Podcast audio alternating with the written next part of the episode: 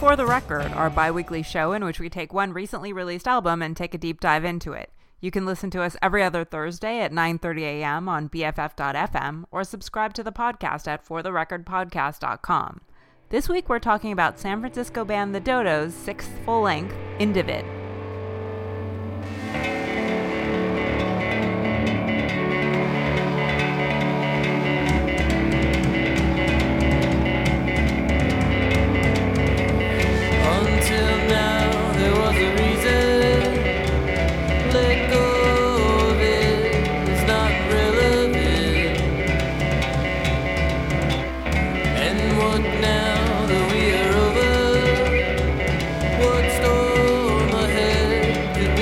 We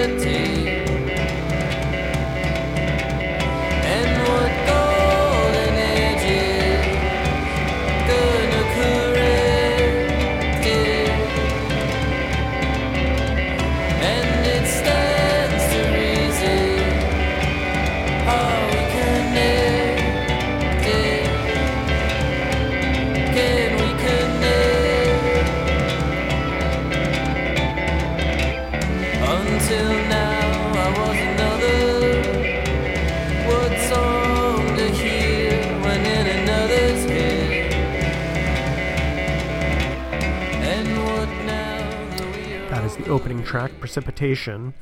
And I'll just get out of the way here. The apologizing that I'm getting over a cold, so there may be some coughs, there may be some sneezes, and apologies in advance. But thankfully, we can talk about good music, and I really like this. This first track is just such a. I like it when a band starts off an album by just throwing everything into this first song. That this is uh it's one of the longer songs. It's not a long album. It's under 30 it's like 39 minutes and nine songs, but this first track is over 6 minutes and it manages to have I think three different parts where we heard sort of the transition from the first to the second and all these different crazy guitar sounds and even what sounded like a, a bowed guitar which hmm. i think is an, an unusual and pretty cool sound Yeah, there's a definite structure to it, but I think all these songs on this album sound a lot more spontaneous than in their last album, Carrier. And there's a reason for that, which is that they came out of recording Carrier at our own tiny telephone studio in Potrero Hill, which is owned by John Vanderslice, the nicest man in indie rock. And that was their first album after their third band member, Christopher Reimer, had died unexpectedly. And so I know that Meric Long, the singer and vocalist, had said in interviews that they felt like they really had to get Carrier just right because it was kind of like a monument to their friend who had died. And so it was very fussed over and they were very perfectionist about it. And then right after they finished it, they still had time booked in the studio. So they just decided, like, we're going to go back and just record, an, record some more stuff without having a lot written ahead of time. And so it was just sort of written and recorded on the fly. And I feel like that spontaneity really comes through in the sound of this album. Yeah i think it shows in the lyrics that they're they are very impressionistic and just focused on creating this mood. And i think in this first song where there's just sort of these repeated let it let it go and then that fades into kind of more of a get out of here and this sense of leave aside the past and go into this future even though there are stormy skies ahead. And i like that sort of dark start to the album of the water coming from above onto our heads. Mm-hmm. And then in the we go directly from that into the second track where we talk about water coming from below in the tide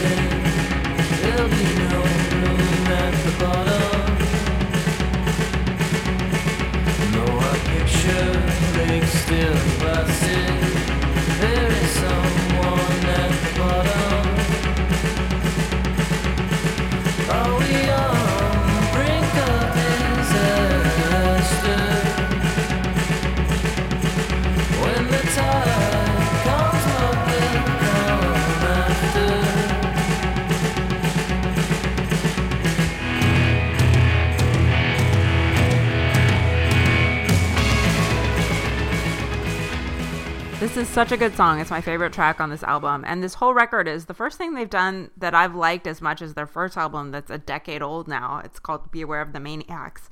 And you know, the Dodos are a local band, and I always have a, I've always had a special place in my heart for them because I remember seeing them way back when, when Meric Long was an acquaintance of my friend's boyfriend at the time, and so I saw them play in a bunch of little tiny clubs, and I just remember, like in particular at the Knockout, I think Meric just did a solo show, and just sitting cross-legged in front of him, and you know, the Knockout's not even really a music venue; it's just this little bar and just watching his fingers and just being like astonished at how skillful his finger picking was and just being amazed that anyone could play guitar that well. And then, of course, Logan Kroeber also being a really talented drummer. And I know that when they first came together, Logan was trying to learn, uh, trying to figure out how to incorporate some West Indian rhythms into his drumming. And so he's really got a lot of sophisticated rhythm going on. And just watching him is really impressive too. And so I feel like as they've progressed, they've added on a lot of layers onto their sound. But in my opinion, that kind of covered up what I liked about them and what really made them unique. It was more of kind of, they started to veer into more just kind of generic indie rock territory. And I feel like this song in particular feels like a return to that energy and the really interesting rhythms that I remember from the beginning without all of this other stuff piled on top. Which I, I think is an interesting for me coming to this, I don't have that history with them. I didn't get to see them before they were big. Mm-hmm or at all. But on first listen, it wasn't even clear to me that this was a guitar because there's so much processing and there's just this texture here that's so fast and but it's processed in the way that is it a guitar playing? Is it electronic texture? I don't even know. Yeah. And i think there are at least on this track there are at least two layers of drums there. I mean logan's a pretty incredible drummer but he still only has two hands two feet. Yeah but you know after listening to this album i did hear you played a few tracks off that first album, mm-hmm. and I feel like those are almost just acoustic and so stripped down. And here, just across the entire album, there's really heavy effects. And yet, I, I, see what you're saying though that you know we played some of that later stuff for me, and it just did seem a little more generic. And this is not generic; it has this just very distinctive sound. And even when there's the processing, it just doesn't cover up that energy and that sort of spontaneous spirit that makes this distinctive and mm-hmm. w- worth listening to a bunch of times mm-hmm. and not just a one time okay that's nice let's move on and so there's this huge you know this energy and at the same time there's just this incredible spookiness in the lyrics here talking about this lake filled with nothing and who's living at the bottom and it just i don't know what it means but it just really feels like some sort of impending doom. Yeah i've noticed that their lyrics have gotten better over time and i think part of it is just that the that you know these guys are growing up that you know over the course of 10 years they've gone from their early 20s to their early 30s and i know personally a lot of what i wrote in my early 20s was pretty cringeworthy so they're getting more sophisticated in their choice of words but they can still keep it simple which is the case in this next song called bubble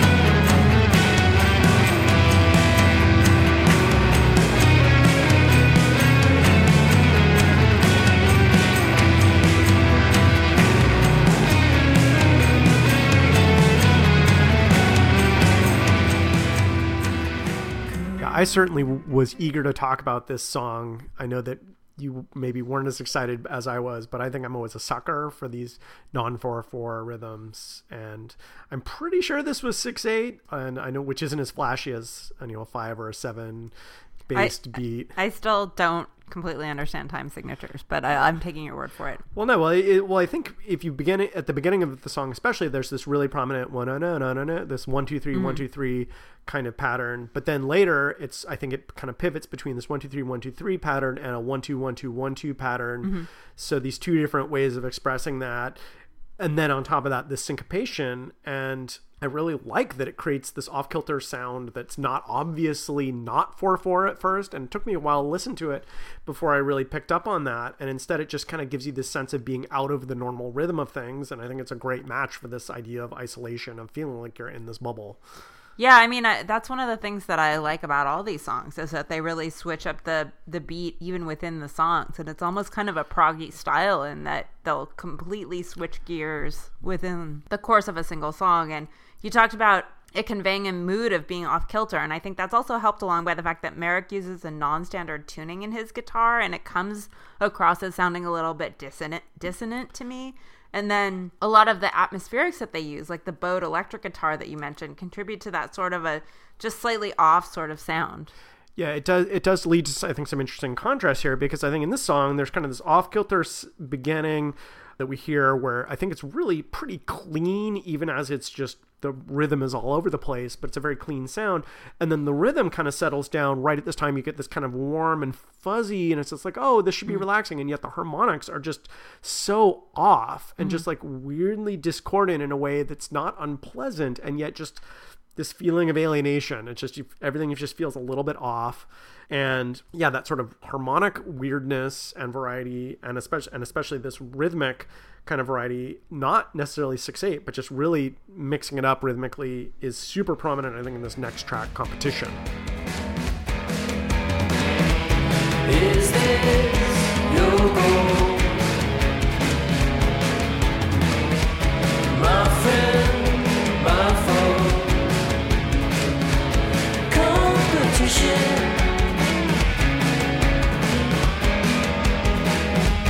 Competition.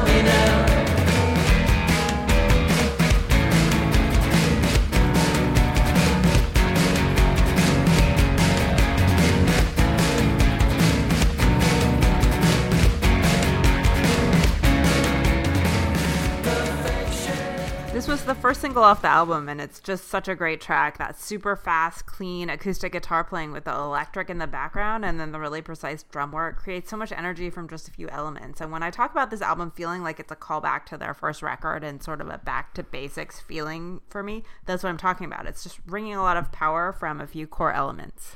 Yeah, it, it's a much cleaner sound, but you know, again, this this hiccupy rhythm that you really hear there, where it's just this kind of hurry up and stop, hurry up and stop, mm. and it really creates these sort of brief moments of breath, and then these brief moments of disorder, and it's you know it manages to make this four four sound way more otherworldly than the six eight in that previous track, and I think I I think it really well suits the this song seems to be about this guy who can't settle down, and the song can't settle down. That it's constantly starting and stopping these brief moments of peace it breathes and then boom it's on mo- mo- moving on to the next measure over and over again. And this guy who can't settle down he's searching for some preconceived notion of perfection out there somewhere Yeah, I think that's a theme throughout a lot of these lyrics. I think the overarching lyrical story of this record is about struggling against yourself and sort of doing battle with the elements of your personality that end up causing pain and chaos if you don't keep them in check. And I actually read an interview where Meric talked about how this song is, you know, about his own competitive nature and how he tries to keep it in check because it's something that's a problem and he's working on that and and that sense of struggling against your own worst instincts is also what's going on in this next song goodbyes and ending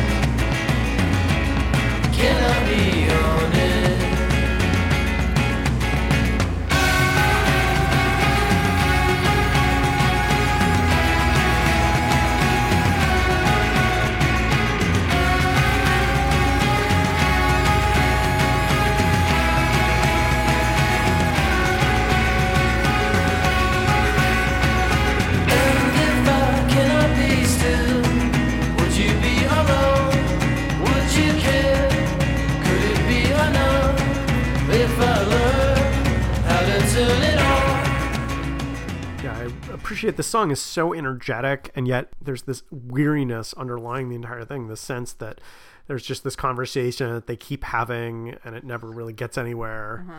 You know, it's almost acoustic until we hit this "Can I be honest?" and then suddenly complete freak out, and the you know the sonic palette just opens up, and you just get this feeling there's the guy who can't express in words what he's feeling. He just the only it becomes just this primal scream almost. Yeah, and I, I love that freak out because I feel like what happens in this song is sort of what happens in a bunch of different places throughout the record, where it's just simmering, just sort of boiling, and there's so much tension and contained energy, especially with the parts where the the drumming on the toms gets really intense, and it almost feels like I can visualize when you're you know you're boiling a pot of water, and it's just just before it starts to bubble and you just see the little bubbles like starting to rise up off the bottom and that's what a lot of these songs feel like to me. And then as you pointed out in that freak out section it's sort of like that that's when it just bubbles over and it's like the energy just can't be contained anymore in the structure of the song and yet they're they're able to contain so much in these songs. Like this song is, I think, uh, what four and a half minutes long,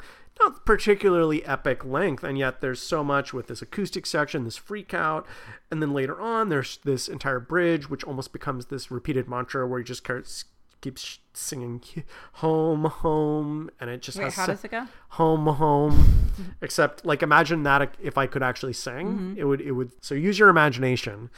And this you know this exploration of just what is this guy who can't even figure out what he wants like as with the last song but then after a couple of these songs about hey what do i want uh, we do finally get this song where I get to hear him ask someone else well what do you want in retriever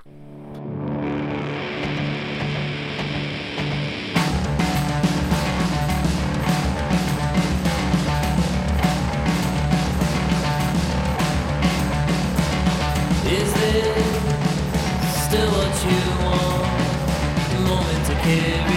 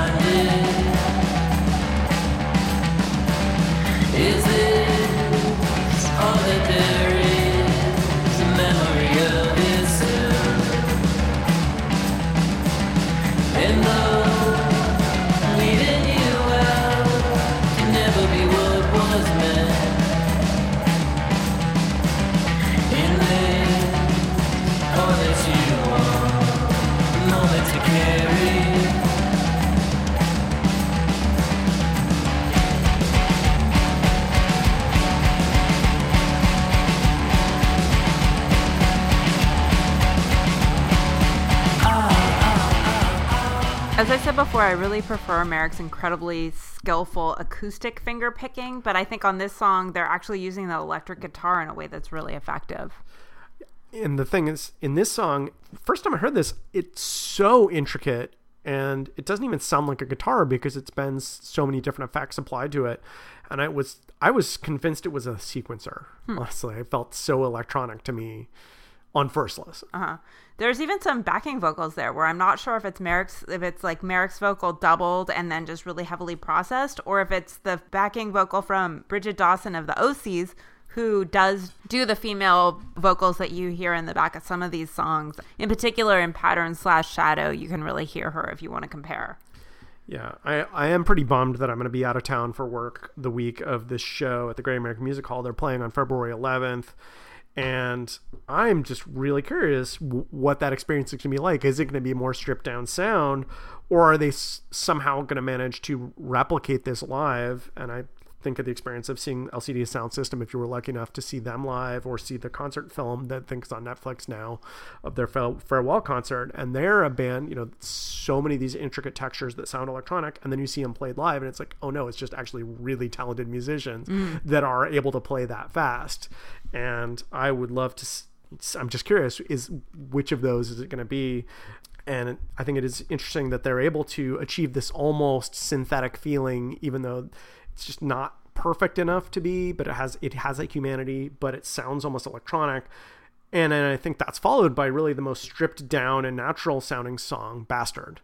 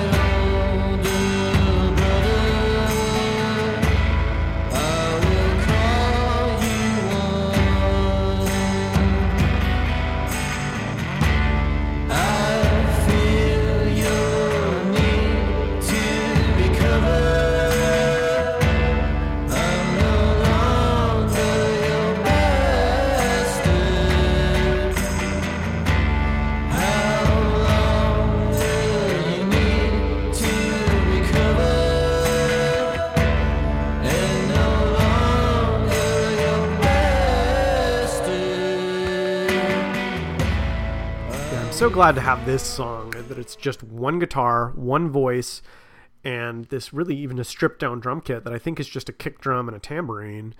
And I really appreciate it for showing the range of the band that they're able to have, you know, much of the album where they're throwing all this looping and effects and it totally works. And then here, boom, none of that layering, super stripped down sound, and it still totally works. They don't need all that complexity, but they're skillful enough to manage it.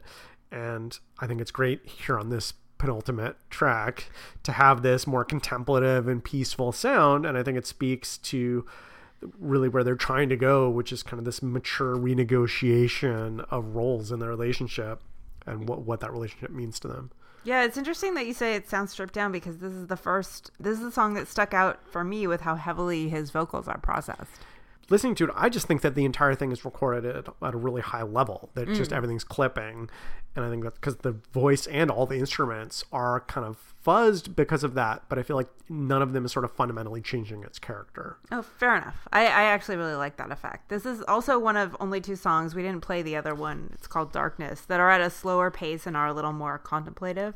But as a whole, even the faster songs on this record are really carefully constructed and thoughtful. And that's what I really walked away from this album with is just a sense that these guys have kind of gathered themselves together a little more than they have in the past several years and have honed in on what really makes them special as a band. And I'm really excited to hear what they do next together. Yeah, I, think there's a collection of songs that are really energetic. There's this incredible intricacy, but there's also looseness to them. And they just so effectively create this mood of kind of transition and uncertainty where we start off with this epic song about facing the storms to come. And then with this nice kind of mirror image, the, the album ends with another kind of epic song. I think it's over seven minutes where it's looking backwards though where so we start looking to the future and then we end with this idea of you know what are those indelible memories that we're going to carry into the storm to come and so we'll close with that last song pattern slash shadow. Thanks for listening